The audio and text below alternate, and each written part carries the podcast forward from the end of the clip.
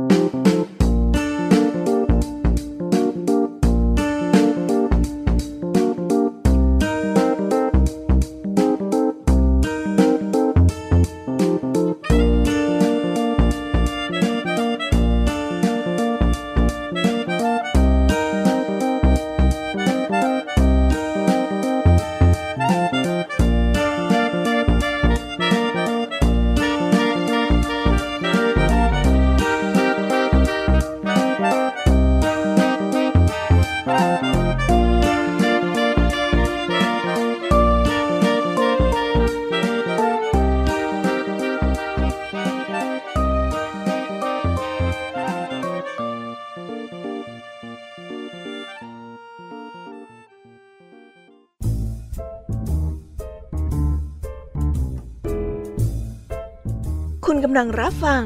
ไทย PBS Radio ต่อจากนี้ไปขอเชิญทุกท่าน รับฟังรายการ นิทานแสนสนุกสุดหันษาที่รังสรรค์มาเพื่อน้องๆ ในรายการ Kiss Hour ค่ะ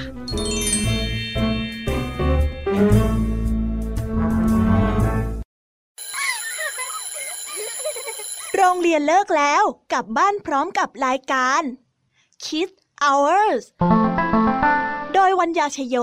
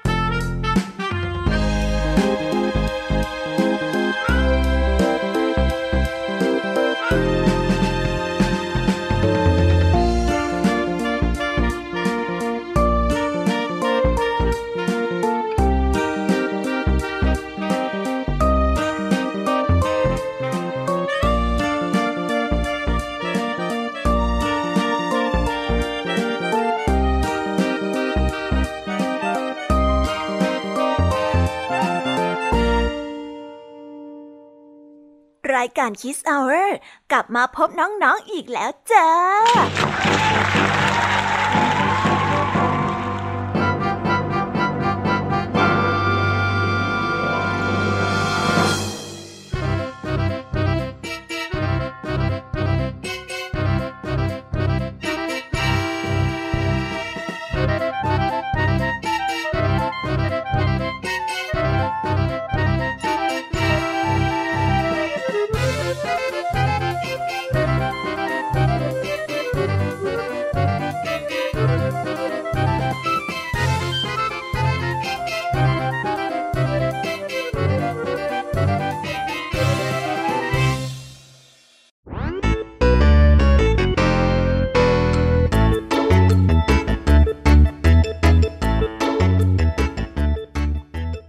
วัสดีน้องๆที่น่ารักชาวรายการคิสเอาเรทุกๆคนนะคะ วันนี้พี่ยามีกับพองเพื่อน ก็ได้นำนิทานสนุกๆมาเล่าให้กับน้องๆได้ฟัง เพื่อเปิดจินตนาการและตะลุยไปกับโลกแห่งนิทานกันอย่างสนุกสนานนั่นเอง น้องๆคงอยากจะรู้กันแล้วใช่ไหมล่ะคะ ว่านิทานที่พวกพี่ไปเตรียมมานั้นเนี่ยจะมีนิทานเรื่องอะไรกันบ้างงั้นเดี๋ยวพี่แอมมี่จะบอกกันเกริ่นไว้ พอให้เรียงน้ำย่อยกันไว้ก่อนนะ วันนี้คุณครูไหวใจดีก็ได้เตรียมนิทานคุณธรรมทั้งสองเรื่องมาเล่าให้กับน้องๆได้ฟังกัน ซึ่งวันนี้คุณครูไหวก็ได้นำนิทานเรื่องทำไมนกแก้วถึงพูดสารตามคน และต่อกันด้วยเรื่องทำไมแมงกระพุนไม่มีกระดูก ส่วนเรื่องราวจะสนุกสนานแค่ไหน หรือว่าจะมีข้อคิดอย่างไรนั้น ต้องไปรอติดตามพร้อมๆ กันในช่วงของคุณครูไหวใจดีกันนะคะ ส่วนพี่ยามีเล่าให้ฟังในวันนี้ไม่ยอมน้อยหน้าคุณครูไหวค่ะได้เตรียมนิทานมาถึง 3 เรื่องเอาไว้ฟังกันยาวๆต่อจากคุณครูไหวกันไปเลย ส่วนนิทานเรื่องแรกของพี่ยามีนั่นก็คือนิทานเรื่องรถบรรทุกของมังกรน้อย ต่อกันด้วยเรื่องหลงทางซะแล้ว และปิดท้ายด้วยเรื่อง สีโปรดของโจอี้มาฝากกัน ส่วนเรื่องราวจะสนุกสนานแค่ไหน หรือว่ามีข้อคิดอย่างไรก็ต้องไปรอติดตามพร้อมๆกันในช่วงของพี่ยามีเล่าให้ฟังกันนะคะ วันนี้ลุงทองดีกับเจ้าจ้อยก็ได้เตรียมนิทานสุภาษิตมาฝากพวกเรากันอีกเช่นเคยค่ะ ซึ่งในวันนี้นะคะ มาพร้อมกับสำนวนที่ว่า น้ำซึมบ่อทราย เรื่องราวและความหมายของคำคำนี้จะเป็นอย่างไร เอาไว้ไปรอฟังกันในช่วงนิทานสุภาษิตกันนะคะ และปิดท้ายกับพี่เด็กดีกันอีกเช่นเคย ซึ่งสำหรับวันนี้ พี่เด็กดีก็ได้เตรียมนิทานเรื่อง ลูกหมีน้อยมาฝากกัน ส่วนเรื่องราวจะเป็นยังไงจะสนุกสนานแค่ไหน ก็ต้องไปรอรับฟังกันในช่วงนิทานของพี่เด็กดีจากทางบ้านกันนะคะ โอ้โห เป็นยังไงล่ะ แค่ได้ยินแค่ชื่อเรื่องนิทานก็น่าสนุกแล้วใช่ไหมล่ะคะเด็กๆ พี่แยมมีก็ตื่นเต้นที่อยากจะรอฟังนิทานที่แสนสนุกที่พวกเรารออยู่ไม่ไหวแล้วล่ะค่ะ มีแต่เรื่องที่น่าฟังทั้งนั้นเลยนะคะเนี่ยเอาละค่ะ งั้นเรามาเตรียมตัวเตรียมใจไปให้พร้อมกับการไปตะลุยในโลกแห่งนิทานกันเลยดีกว่า ตอนนี้เนี่ยคุณครูไหวได้มารอน้องๆอยู่ที่หน้าห้องเรียนแล้วค่ะ ถ้าหากว่าน้องๆพร้อมกันแล้ว งั้นเรามานับถอยหลังพร้อมๆกันเลยดีกว่าค่ะ 3 2 1 let's go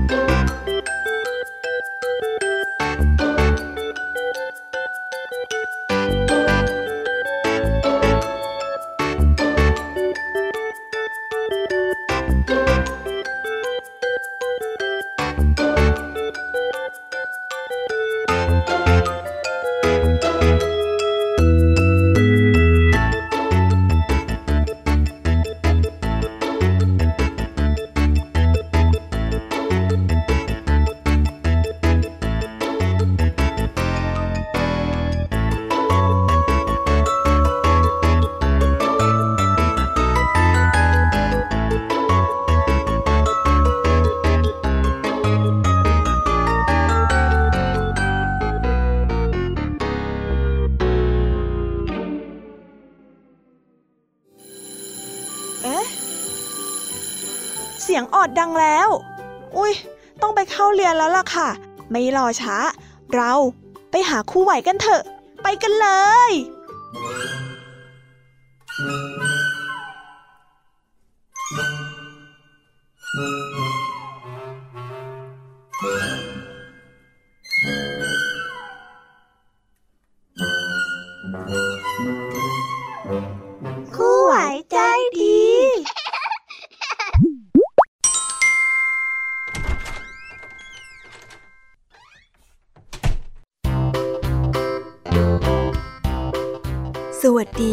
เด็กๆ กลับมาพบกับคุณครูไหวกันอีกเช่นเคยนะคะ วันนี้ครูไหว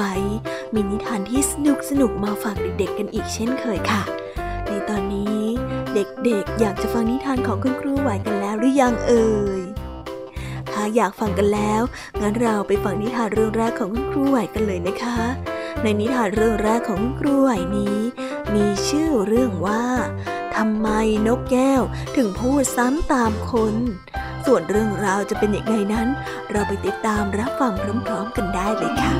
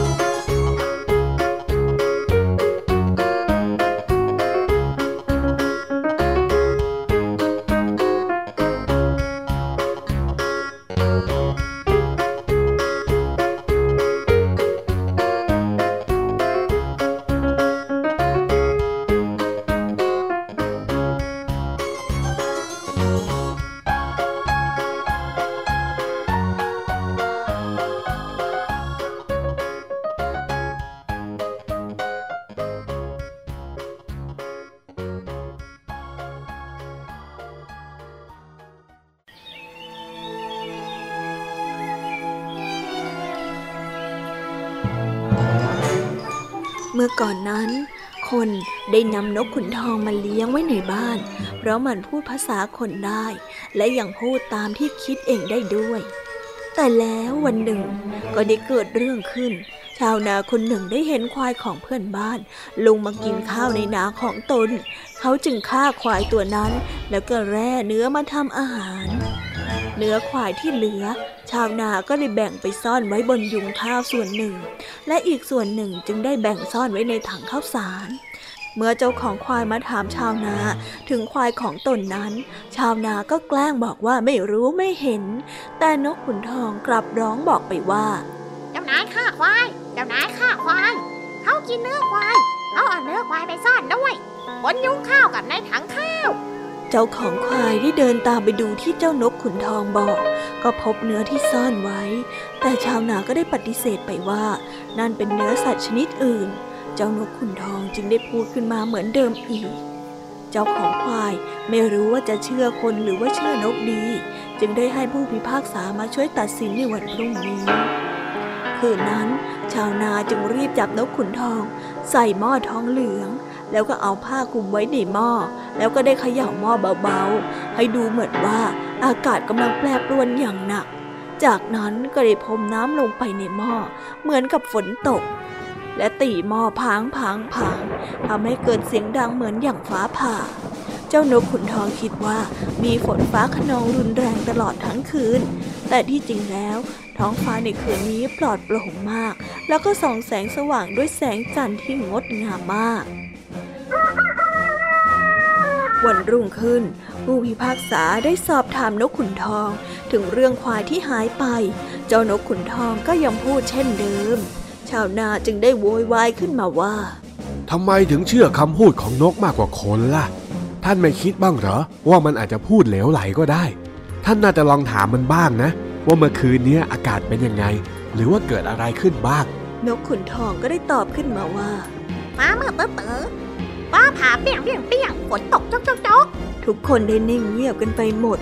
ผู้พิพากษาจึงได้ตัดสินใจให้ชาวนานั้นเป็นผู้บริสุทธิ์ และให้ปล่อยนกขุนทองนั้นกลับไปใช้ชีวิตในป่าตามยถากรรม เมื่อต้องบินซัดเซพเนจรอยู่ในป่า นกขุนทองก็ได้พบกับนกแก้วคนสวย และพูดภาษาคนได้ นกขุนทองจึงได้เล่าเรื่องของตนให้ฟัง และได้บอกว่า ถ้าเจ้าถูกคนจับไปเลี้ยง เจ้าอย่ามาพูดตามที่เขาคิดเด็ดขาดนะ จงพูดตามที่เขาสอนเพราะคนน่ะไม่ชอบไอ้ใครมาสั่งสอน และมารู้ดีกว่าตนเอง เดี๋ยวจะเดือดร้อนเหมือนข้านะจะบอกให้ เมื่อมีคนจับนกแก้วไปเลี้ยง แล้วฝึกให้พูด นี่จึงเป็นสาเหตุให้นกแก้วนั้นพูดตามที่คนพูดเท่านั้น คนจึงได้รักและเลี้ยงนกแก้วเรื่อยมา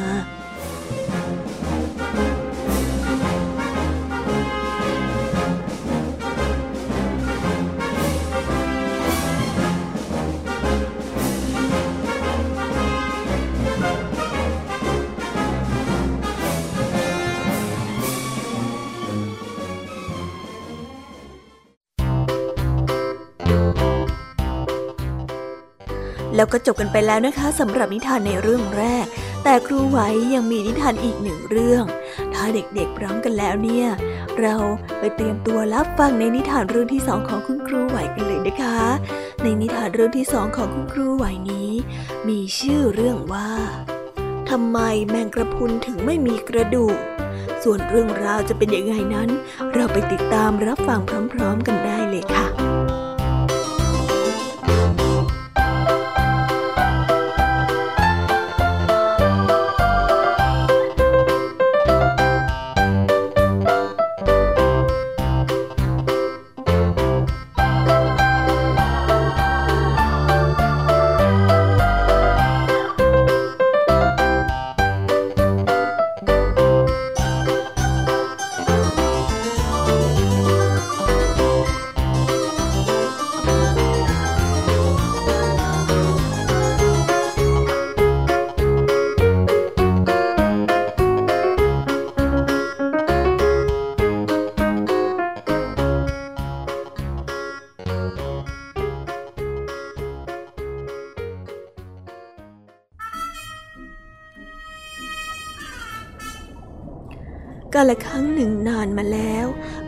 ที่แมงกระพุนนั้นยังมีกระดูกเหมือนสัตว์ตัวอื่น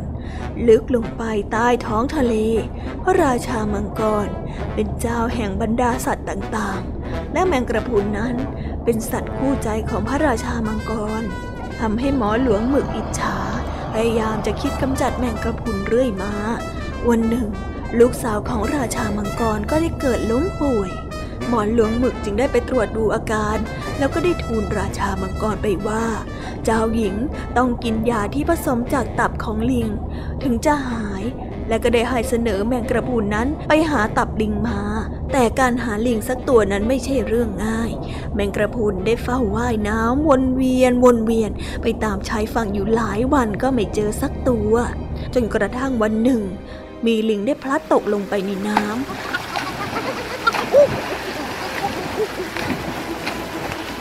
แมงกระพูนจึงได้เข้าไปช่วย นี่เจ้าลองสัญญาก่อนนะ ว่าจะมอบตับเป็นยารักษาให้กับเจ้าหญิงมังกรเจ้าลิงก็ได้ตอบตกลงรับปากพร้อมความอยากรอดตาย แมงกระพุนจึงได้ช้อนลิงขึ้นหลัง แล้วก็พากลับไปยังวังมังกร เมื่อรอดตายได้ เจ้าลิงก็ได้คิดหาวิธีเอาตัวรอดอีก มันได้แกล้งโวยวายขึ้นมาว่า เดี๋ยวก่อน เดี๋ยวก่อนเดี๋ยวก่อนเดี๋ยวก่อนข้าเลยไปเสียสนิทเลยว่าข้าถอดตับแขวนไว้ที่ต้นไม้ริมฝั่งโน้นแน่เจ้าว่าช่วยพาข้ากลับไปเอาตับก่อนได้ไหมอะนางกระพุนก็ได้หลงเชื่อ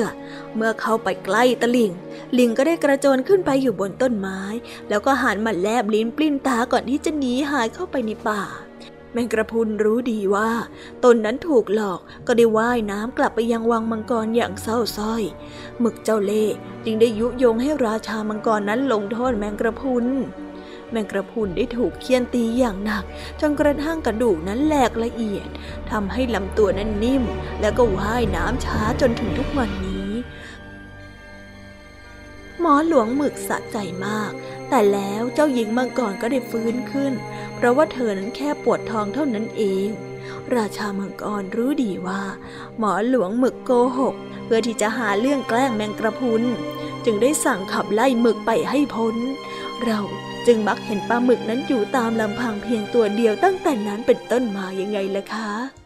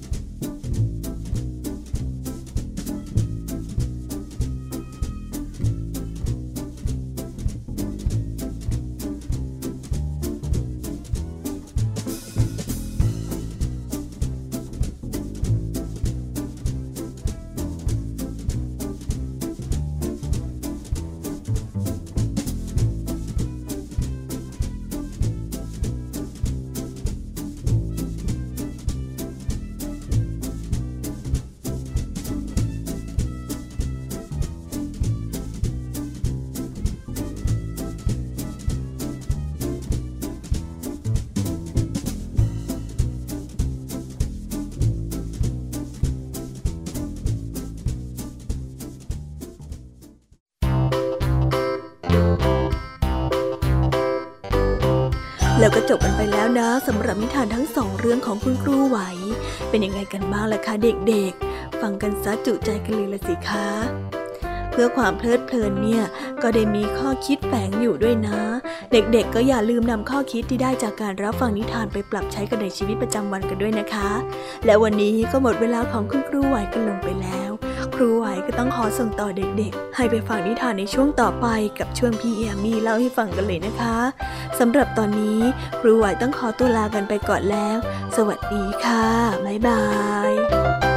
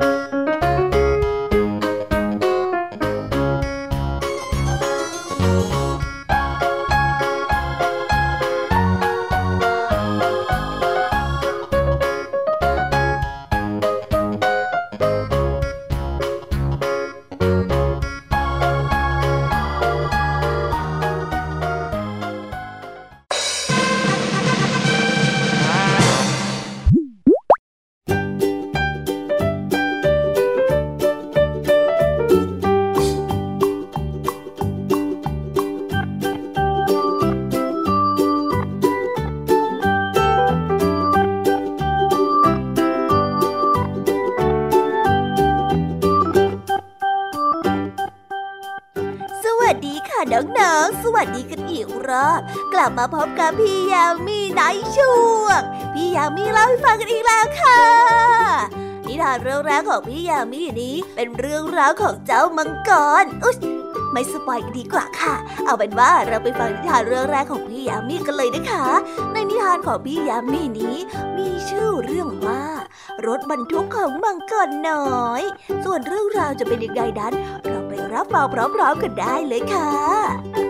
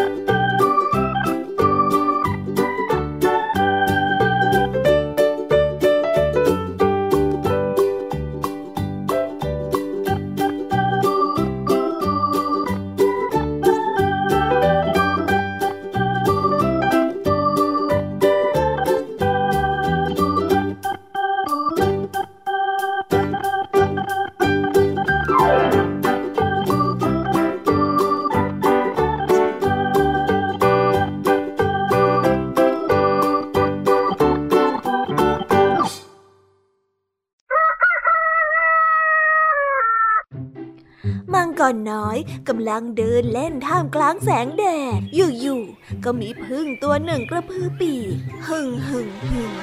เสียงพึ่งได้กระพือปีก จิบจิบจิบเสียงนกร้องเอียดเอียดเอียดเสียงหนึ่งได้ดังขึ้นแถวพุ่มไม้โอ๊ะเสียงอะไรอะ มังกรน้อยได้เกิดสงสัย จริงๆ แล้วมันคือเสียงรถบรรทุกลากคันหนึ่ง ล้อที่พังนั้นเป็นล้อหนึ่งที่มันกำลังหมุนติ้วติ้วอะอยู่ตรงนั้นก่อนนะ เดี๋ยวฉันอาจจะไปตามหาคนมาช่วย เจ้ามังกรน้อยได้ร้องบอก แล้วก็รีบกลับมาพร้อมกับเพื่อนๆ เจ้าชายปิดและเจ้าหญิงปิดป้า และบารอน พวกเขาได้ถือเชือกเส้นหนึ่งมาเพื่อใช้ดึงรถบรรทุกขึ้นมาพวกเขาได้ช่วยกันคนละไม้คนละมือ ไม่นานก็ได้ดึงรถบรรทุกคันเล็ก ที่ส่งเสียงร้องเอียดอาร์ตออกมาจากพุ่มไม้ได้ แล้วก็วางมันบนถนน มันเก่าแล้วอะแถมเหม็นด้วย มาช่วยทำความสะอาดให้มันกันเถอะนะ แล้วพวกเขาก็ได้ช่วยกันลากรถบรรทุกไปที่ถ้ำเจ้ามังกรนั้นได้ล้างมันจนสะอาดหมดจด ปิ๊บได้ช่วยดัดล้อให้ตรง ปิดป้า ทาสีใหม่และแต้มจุดสีเหลืองบนตัวรถ ส่วนบอริสนั้นช่วยหยดน้ำมันที่ล้อ ฉันอยากจะมีรถบรรทุกเหมือนนายบ้างจัง ใช่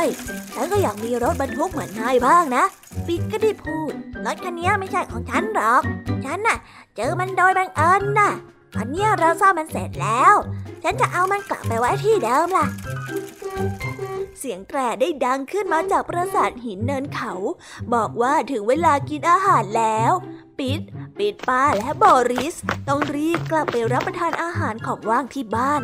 มังกรน้อยได้โบกมือลาเพื่อนทั้งสามแล้วก็เริ่มลงเขาเพื่อนำรถบรรทุกนั้นเอามาไว้ที่เดิม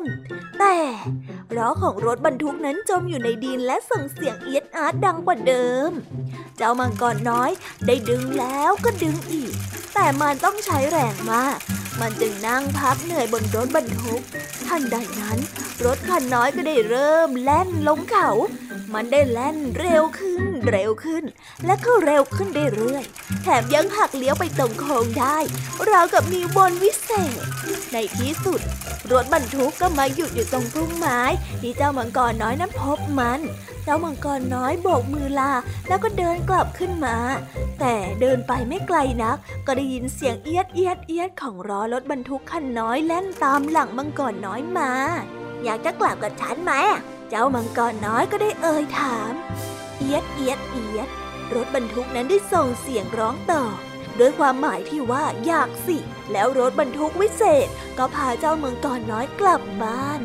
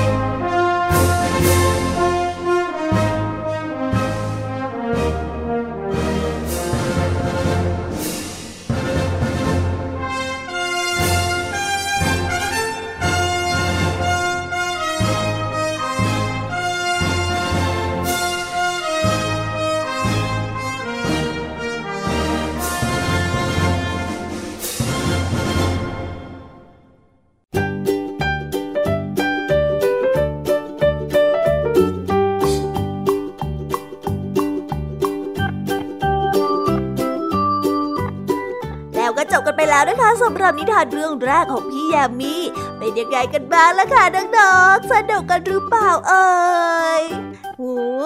เห็นน้องๆหลายคนชอบเนี่ย พี่ยามีก็ชื่นใจค่ะงั้นเราไปต่อกันในนิทานเรื่องต่อไปกันเลยนะคะ ในนิทานเรื่องต่อไปนี้เนี่ย มีชื่อเรื่องว่าหลงทางซะแล้ว ส่วนเรื่องราวจะเป็นยังไงนั้น เราไปติดตามรับฟังกันได้เลยค่ะ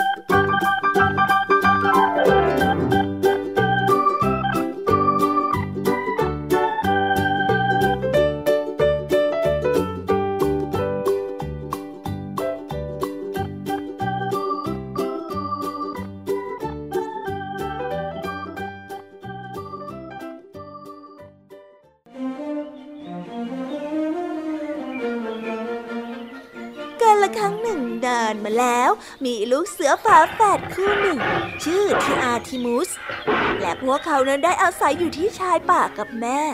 วันหนึ่งที่อาได้ถามแม่ว่า พวกมันนั้นลงไปเล่นที่แอ่งน้ำได้ไหม ได้สิจ๊ะ แต่อย่าทะเลทลายออกไปนอกเส้นทางนะ แม่เป็นห่วงลูกๆ แม่เสือก็ได้อนุญาต เมื่อได้ยินดังนั้นทิอาและทิมุสก็ได้มุ่งหน้าตรงไปยังแอ่งน้ำและก็เล่นกันอย่างสนุกสนาน แต่ขณะที่มันกำลังกระโดดเล่นน้ำอยู่รอบๆนั้นเอง พวกมันก็ได้ยินเสียงอะไรบางอย่างดังขึ้นจากพุ่มไม้ เฮ้ย นั่นงูนี่นะ พวกเราไปไล่จับงูกันเถอะ เอาสิ จัดการมันเลยที่อาได้ตอบรับ แล้วก็กระโดดขึ้นมาจากน้ำพวกมันลืมคำเตือนของแม่ไปเสียสนิท ลูกเสือทั้งสอง ได้วิ่งลึกเข้าไปในป่าอย่างร่าเริง พวกมันได้วิ่งแข่งกันไปเรื่อยๆ จนเหนื่อยและหอบฉันว่าพวกเราคงหางูไม่เจอแล้วละนั่นสิ ฉันเหนื่อยแล้วก็หิวแล้ว พวกเรากลับบ้านกันเถอะนะ ที่มูสได้เห็นด้วย แต่พอมองไปรอบๆ ลูกเสือก็ได้พบว่า พวกมันนั้นหลงทางซะแล้วพี่อาได้ร้องคำครวญ ไม่นะ เราคงหาทางกลับบ้านไม่เจอแล้ว เราต้องติดอยู่ในนี้แน่ๆเลยเราน่าจะฟังคำเตือนของแม่ซะตั้งแต่แรกที่มูสนั้นได้ร้อง ลูกเสือทั้งสองได้เบียดเข้าหากัน ตัวสั่นด้วยความกลัวพวกมันเคยได้ยินเรื่องราวเกี่ยวกับอันตรายที่ซ่อนอยู่ภายในป่า ทันใดนั้นเอง ที่มูสก็ได้สังเกตเห็นอะไรบางอย่างบนพื้น ดูนี่สิ นี่รอยเท้าของพวกเรา ถ้าหากว่าเราเดินตามมันไปเรื่อยๆ เราก็จะกลับไปที่แอ่งน้ำบ้านเราได้แน่ๆ แล้วเราก็จะหาทางกลับบ้านเจอสินะ ที่อาก็ได้พูดเสริม ลูกเสือทั้งสองก็ค่อยๆ เดินตามรอยเท้าไปยังแอ่งน้ำอย่างระมัดระวัง จากนั้นจึงได้เดินไปตามเส้นทางเดินจนไปถึงหมู่บ้าน แม้ว่าพวกมันจะได้ยินเสียงอะไรรอบๆพุ่มไม้ พวกมันก็ยังไม่ยอมหยุดดู ลูกเสือนั้นรู้สึกดีใจมาก เมื่อได้เห็นแม่เสือกระโจนออกมา แล้วก็ได้กระโจนเข้าไปกอดแม่เสือพร้อมกันเสียไว้แน่น นี่ มากอดแม่ทำไมกันล่ะจ๊ะ แม่เสือก็ได้ถามเพราะพวกเรารักแม่ครับพี่อาก็ได้บอก และแม่ก็ฉลาดมากๆด้วย ทิมูสก็ได้เสริมขึ้นมาตั้งแต่นั้นเป็นต้นมาพี่อาและทิมูสก็เชื่อฟังและทำตามคำสอนของแม่ตลอดมา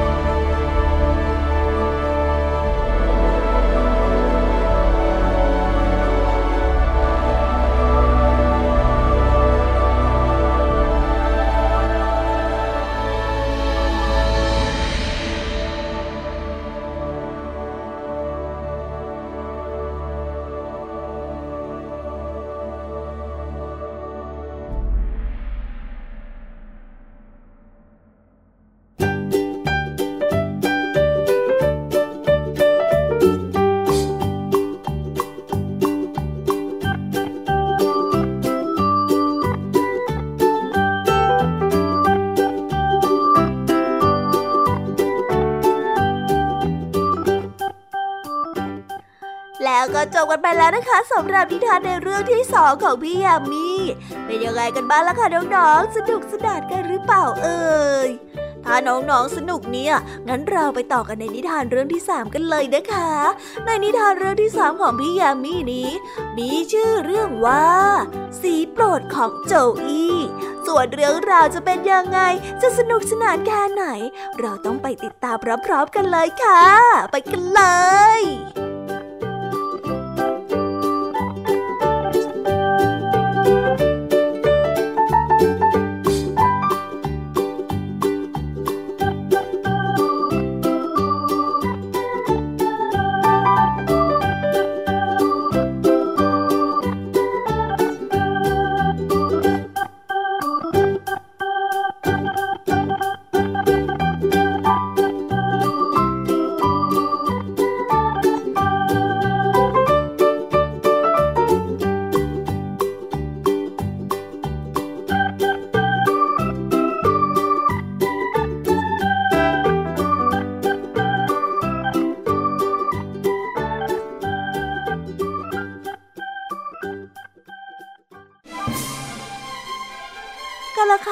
นึ่งนานมาแล้ว ในคืนที่มีดาวเต็มท้องฟ้า เจ้าลุกหนีขั้วโลกโจอี้และเพื่อนๆ ได้มองดูท้องฟ้ายามค่ำคืนด้วยความชื่นชม ท้องฟ้านั้นสีสันสดใสซะจนโจอี้และเพื่อนๆ ถูกอาบไปด้วยแสงสีนวล ว้าว สวยจังเลย โอ้ทำไมมันสวยอย่างนี้ล่ะ โจอี้ได้อ้าปากค้าง และไม่เคยเห็นท้องฟ้าที่มีสีม่วงแบบนี้มาก่อนเลยอะโอ้เจ้ากระต่ายได้อุทานด้วยความตื่นเต้น เป็นสีม่วงที่เป็นสีโปรดของฉันเลยอะจิ้งจอกน้อยก็ได้พูดขึ้นบ้าง ฉันด้วยฉันด้วย แล้วนายล่ะโจอี้นายชอบสีอะไรอะ โจอี้ได้ยืนเกาหัวแล้วก็ขมวดคิ้ว ฉันไม่รู้อะแล้วฉันก็ไม่เคยคิดเรื่องนี้มาก่อนด้วยโจ อี้ได้พูดขึ้นในที่สุด คืนนั้น ขณะที่โจอี้นอนหลับอยู่ มันก็ได้ฝันว่าเห็นสายรุ้งสีสันสดใสที่สุดที่เคยเห็นมา แต่สีของสายรุ้งนั้นสวยงามมาก จนโจอี้ได้ตัดสินใจไม่ได้ว่าชอบสีไหนมากที่สุด เช้าวันถัดมา โจอี้ได้เล่าเรื่องนี้ให้กับแม่ฟังถึงความฝันที่เขาฝันถึง โจอี้ก็ได้บอกแม่ไปว่า ผมไม่รู้ว่าตัวเองชอบสีอะไรที่สุดนะครับแม่ ผมควรจะเลือกสีไหนดีเหรอครับ แม่หมีขั้วโลกได้หัวเราะ โถลูก ไม่จำเป็นต้องมีสีที่ชอบเพียงแค่สีเดียวหรอกนะจ๊ะ แม่เองน่ะก็ชอบตั้งหลายสี เพราะว่าแต่ละสีน่ะมันทำให้แม่รู้สึกมีความสุขมากยังไงล่ะลูก แม่หมีก็ได้พูดอย่างอ่อนโยน โจอี้ก็ได้มองไปรอบๆอย่างพิจารณา นึกสงสัยว่า สีไหนกันนะ ที่ทำให้มันมีความสุข โจอี้ได้รักสีสันที่สวยงดงามบนสายรุ้งทุกสี แต่โจอี้นั้นบอกไม่ได้ว่าเป็นสีไหน ที่ทำให้มันรู้สึกมีความสุขที่สุด เย็นวันนั้น ขณะที่กำลังซุกตัวอยู่ข้างๆแม่ โจอี้รู้สึกมีความสุขและก็ปลอดภัยมาก ทันใดนั้นเอง โจอี้ก็รู้แล้วว่า สีโปรดของมันนั้นคือสีอะไร นั่นก็คือ สีของโลกแห่งหิมะนั่นเอง มันคือสีของเพื่อนรักทั้งสองของโจอี้ และที่สำคัญมันคือสีของแม่หมีที่น่ารัก โจอี้นั้นชอบสีขาวที่สุดเลย มันจะเป็นสีอื่นได้อย่างไงกัน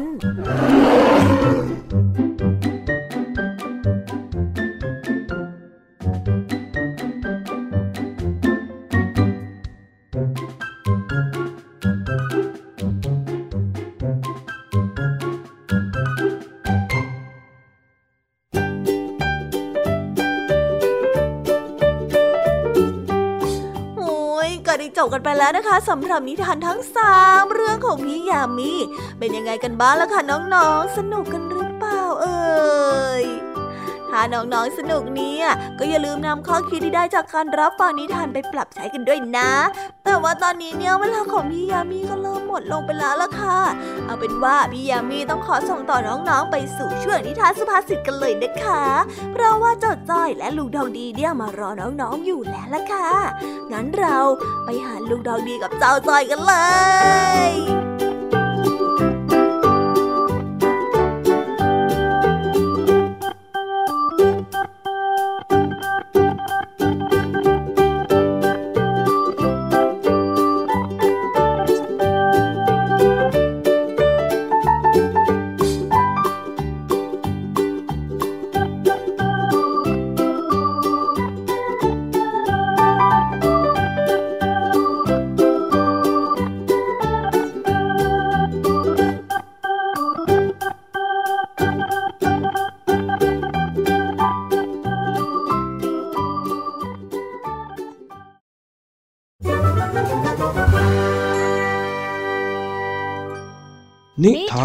ภาษิต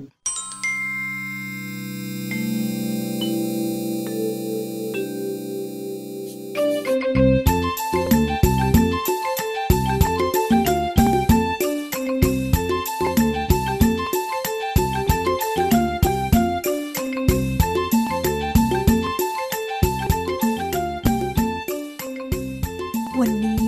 ลุงทองดีได้ยินเสียงดังโวยวายมาจากบ้านเจ้าจ้อยตั้งแต่เช้า สิ้นเสียงโวยวาย ลุงทองดีก็เห็นเจ้าจ้อยเดินมาหาทางบ้านท่าทางฟึดฟัด ลุงทองดีนึกในใจ ว่าอย่างไงซะ เจ้าจ้อยก็ต้องมีเรื่องปวดหัวมาให้ลุงทองดีช่วยฟังอีกแน่ๆ เมื่อรู้ดังนั้น ลุงทองดีจึงเป็นฝ่ายชิงทักทายซะก่อน ลุงทอง อ้าวว่าไงล่ะเจ้าจ้อย เดินหน้าเบี้ยวหน้าบูดมาหาข้าตั้งแต่เช้าแบบนี้ เอ็งอึไม่ออกหรือยังไงฮะโธ่ลุงจ้อยไม่ตลกนะเดียวันนี้จ้อยซีเรียสมากด้วย อ้าว ไม่เล่นกับข้าซะด้วย ว่าแต่เอ็งไปซีเรียสเรื่องอะไรมาล่ะทำไมถึงได้โกรธขนาดนี้ฮะ ก็แม่จ้อยนะสิทำให้จ้อยหงุดหงิดแต่เช้าเลยเนี่ยทำไมล่ะ แม่เอ็งทำกับข้าวไม่ถูกใจหรือยังไง เอางั้นมานี่มานี่ มากินผักต้มกับข้าก็ได้มา รับรองเองอารมณ์ดีขึ้นทันตาแน่แน่ ไม่ใช่จะลุงๆแล้วเรื่องมันเป็นยังไงล่ะ ไหนลองเล่าให้ข้าฟังหน่อยสิ ก็เมื่อตะกี้เนี้ยแม่ใช้ให้จ้อยเก็บผักที่หลังบ้าน แต่จ้อยอะบอกว่าไม่ว่างเพราะจ้อยอะไปซ้อมบอลแม่ก็เลยบ่นบ่นบ่นบ่นบ่นจนจ้อยอะทนไม่ไหว แล้วก็ไปเก็บผักให้ตามใจแก เอ้า ข้าก็ไม่เห็นว่ามันจะมีเรื่องอะไรนี่หว่าไอ้จ้อย ยังไม่จบลุงก็พอจ้อยไปเก็บผักเสร็จแล้วนะแม่ก็บ่นบ่นบ่นบ่นหาว่าจ้อยอะไม่อ่านหนังสือวันวันๆอะเอาแต่เล่นฟุตบอลอย่างเงี้ยเอะแต่เองก็โดนบ่นเป็นเรื่องปกติอยู่แล้วไม่ใช่หรือ แล้วทำไมวันนี้เองถึงได้โกรธเอาเล่าเฮ้ยลุงทองดีไม่เข้าใจอะงั้นเอางี้ เดี๋ยวจ้อยจะเล่าให้ฟังเหมือนอยู่ในเหตุการณ์เลยนะจ๊ะเอาเอา ไหนลองว่ามาสิเล่าให้ข้าฟังหน่อยคือเรื่องมันเป็นอย่างนี้นะจ๊ะ คือแม่บอกว่า นี่เจ้าจ้อยวันๆเนี่ยเอาแต่เตะบอลนะเราอะทำไมไม่ตั้งใจอ่านหนังสือบ้าง โอ้แม่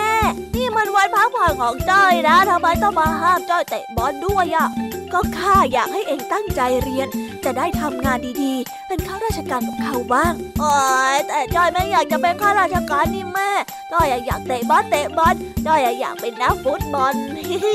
เอ๊นี่แม่หวังดีนะ เป็นข้าราชการเนี่ยมันน้ำซึมบ่อทราย มีรายได้เข้ามาเรื่อยๆ ไม่ต้องกังวลว่าจะถูกไล่ออก ทำงานดีมีผลงานก็มีชื่อเสียง เองเนี่ยเป็นเด็กอยู่ บอกไปวันนี้เองก็คงไม่เข้าใจหรอก เอ้ยจ้อยไม่สนน้ำซึมอะไรทั้งนั้นน่ะ จ้อยจะเตะบอล ขนาดจ้อยไปเตะบอลมา จ้อยยังได้เบี้ยเลี้ยงตั้งสองร้อยเลย ทำงานอะไรมันก็ได้เงินทั้งนั้นแหละ นี่เจ้าจ้อย ทำไมถึงต่อร้อต่อเถียงจังเลยเนี่ยฮะก็จอยไม่อยากเป็นข้าราชการนี่จอยอยากเป็นนักฟุตบอลนะข้าก็ไม่ได้บังคับเองขนาดนั้นไหมล่ะ ไม่รู้ล่ะจอยจะไปเตะบอลแล้วนี่เจ้าจ้อยกลับมานะยังพูดไม่รู้เรื่องเลย เรื่องทั้งหมดมันก็เป็นแบบนี้อะจ้ะอ๋อเรื่องมันเป็นอย่างนี้นี่เองหรือดูสิลุงแม่จอยอยากให้จอยเป็นข้าราชการซึมๆอะ เดี๋ยวเดี๋ยวเดี๋ยว ซึมอะไรของเองนะ ก็ที่แม่จอยพูดไง น้ำซึมๆอะไรนั่นน่ะลุง อ๋อ น้ำซึมบ่อทราย อันนั้นมันเป็นสำนวนไทยที่หมายถึง การมีเงินหลั่งไหลเข้ามาเรื่อยๆนะเจ้าจ้อย แม่เขาหวังดีไม่อยากให้เองลำบากก็เลยบอกมาแบบนั้น แต่จ้อยอยากเตะบอลนี่นะจ้อยอยากเป็นนักฟุตบอลทีมชาติไปแข่งบอลโลกมากกว่า เออ มีความฝันแบบนี้น่ะดีแล้ว แต่ตอนนี้น่ะมันยังไม่ใช่เวลาที่จะมาเถียงกันว่าเองจะทำอาชีพอะไร แม่เองนี่นะ แล้วก็ดันมาพูดกับเด็กที่ตะพึดตะพือแบบเองเนี่ย ความหมายมันก็เลยผิดเพี้ยนไปกันใหญ่ละสิเนี่ยอ้าวแม่ไม่ได้อยากให้จ้อยโตไปทำงานซึมๆหรอกเหรอจ๊ะไม่เลย แม่เองไม่ได้ว่าอะไรเองสักนิดเลยเต่าจ้อยอ้าวนี่จอยก็เผลอเถียงแม่ไปซะโยกใหญ่เลยอะฟังข้านะเจ้าจ้อย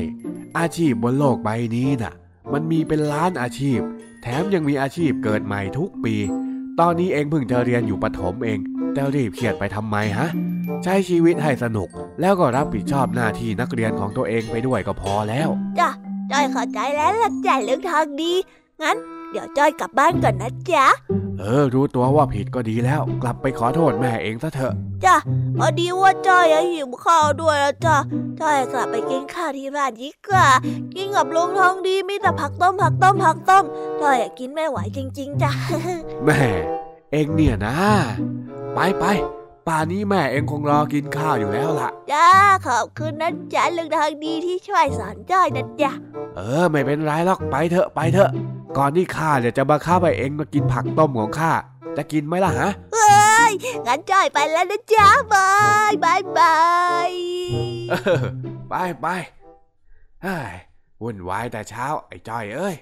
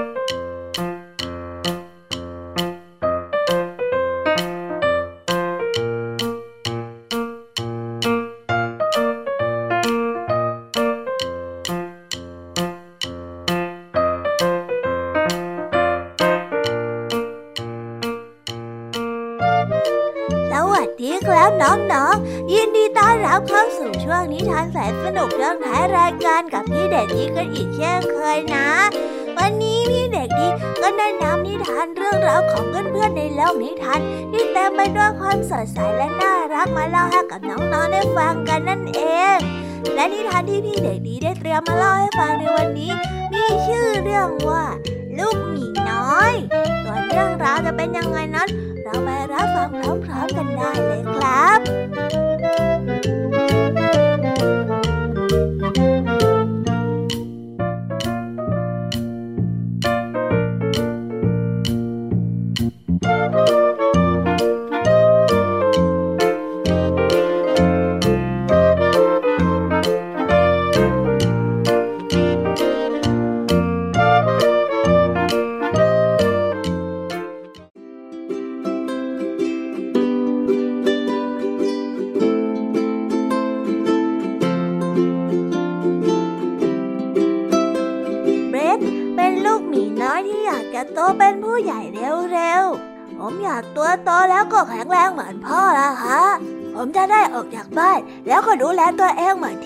กำลังทำอยู่ยังไงฮะเบสได้บอกแม่หมีในเช้าวันหนึ่ง แม่หมีได้ยิ้ม แล้วก็ใช้อุ้งมือขยี้ขนปุยที่หัวน้อยน้อยของเบสลูกไม่ต้องรีบโตหรอกจ้า ลูกน่ะเป็นเด็กน้อยที่น่ารักของแม่ และแม่ก็มีความสุขมากเลยนะที่ได้ดูแลลูกนะจ๊ะผมไม่ใช่เด็กแล้วนะแม่ ผมอะโตเป็นผู้ใหญ่แล้วเบสก็ได้ร้องบอก พื่อแสดงให้แม่เห็นว่าเบสนั้นโตเป็นผู้ใหญ่แล้ว เบสก็ได้กระโจนลงไปในแม่น้ำแล้วก็วิ่งไปรอบๆจนน้ำนั้นกระจาย เพื่อสู้กับปัตเตอร์จิ๋วแล้วเบสนั้นก็จับมันได้ เห็นไหมล่ะครับแม่เบสโตแล้วเบสได้ร้องบอกอย่างมีชัยและแสดงให้แม่หมีนั้น เห็นอย่างภาคภูมิใจว่าจับอะไรมาได้ ดูสิคะแม่ ผมจับปลาได้เหมือนที่ผู้ใหญ่เขาทำกันแล้วฮะเก่งมากเลยจ้ะลูกโอ้โหแม่หมีได้ยิ้มเอ่ยชม จากนั้นก็ได้จกอุ้งมือใหญ่ๆ แล้วก็ลงไปในน้ำและจับปลาตัวโตขึ้นมาโอ้ผมว่า ผมคงต้องเรียนรู้วิธีจับปลาเพิ่มกันแล้วล่ะฮะ แม่หมีและเบสได้นั่งลงอยู่ที่ริมแม่น้ำก่อนที่จะเริ่มกินปลาที่จับมาได้อันใดนั้นก็มีนกอินทรีตัวหนึ่ง บินวนอยู่เหนือหัวพวกมันนกอินทรีตัวนี้มีจังงอยปากที่ใหญ่และงุ้ม มีอุ้งเล็บที่แหลมคมเบสได้ยืนขย่งตัว และเริ่มโบกอุ้งมือไปมาอย่างคึกขนอง ไปให้พ้นไปให้พ้นเจ้านกยักษ์ไปไป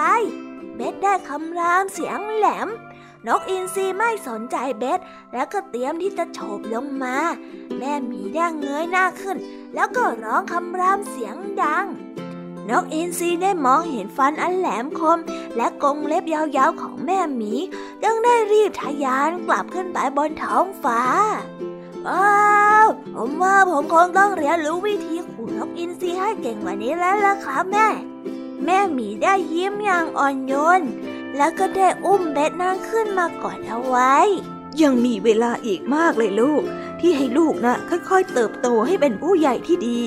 ตอนนี้นะ่ะ ลูกน่าจะสนุกกับการเป็นลูกหมีของแม่ไปเกิดนะจ๊ะครับแม่ เบสได้ร้องเห็นด้วย พร้อมกับเบียดตัวเข้าหาแม่หมีขนปุกปุ้ยล่าอบอุ่นผมมีความสุขที่ได้เป็นลูกของแม่มากเลยครับ แล้วก็จบกันไปแล้วนะครับสำหรับนิทานของพี่เด็กดีในวันนี้ น้องๆฟังแล้วเป็นยังไงกันบ้างเอ่ยได้รับข้อคิดและคติเตือนใจดีๆ แบบไหนกันบ้าง ยังไงเอาไว้ไปคุยกับเพื่อนๆที่โรงเรียนในวันพรุ่งนี้นะครับ แล้ววันนี้ก็หมดเวลาของช่วงนิทานพี่เด็กดีกันลงไปแล้ว เอาไว้พบกันใหม่ในโอกาสหน้านะครับสำหรับวันนี้ต้องขอสวัสดีครับ สำหรับวันนี้พี่เด็กดีต้องขอตัวลากันไปก่อนแล้วล่ะครับ สวัสดีครับ บ๊ายบาย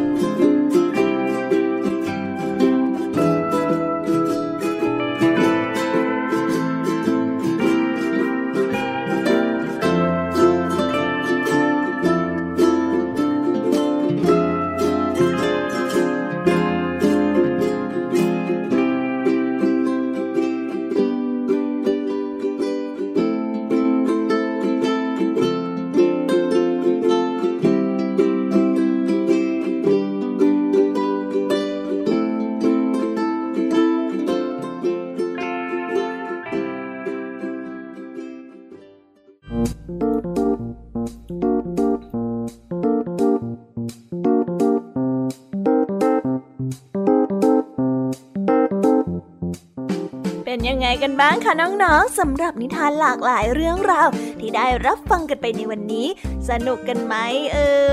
ย หลากหลายเรื่องราวที่ได้นำมาเนี่ย บางเรื่องก็มีข้อคิดสะกิดใจ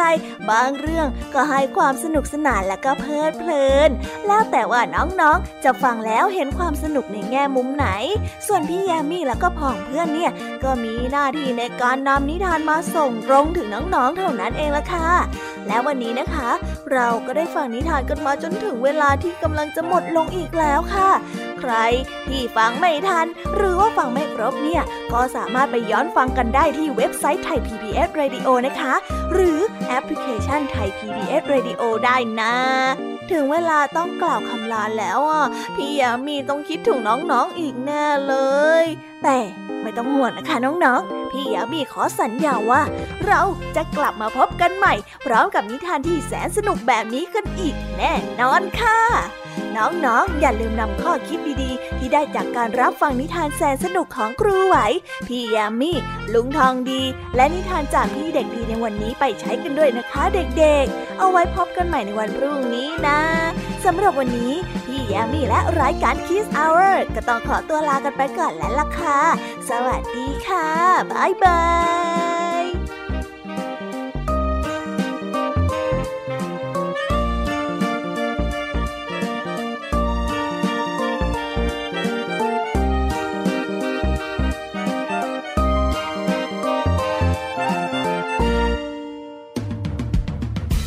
ามรับฟังรายการย้อนหลังได้ที่เว็บไซต์และแอปพลิเคชันไทย PBS Radio ไทย PBS Radio วิทยุข่าวสารสาระ เพื่อสาธารณะและสังคม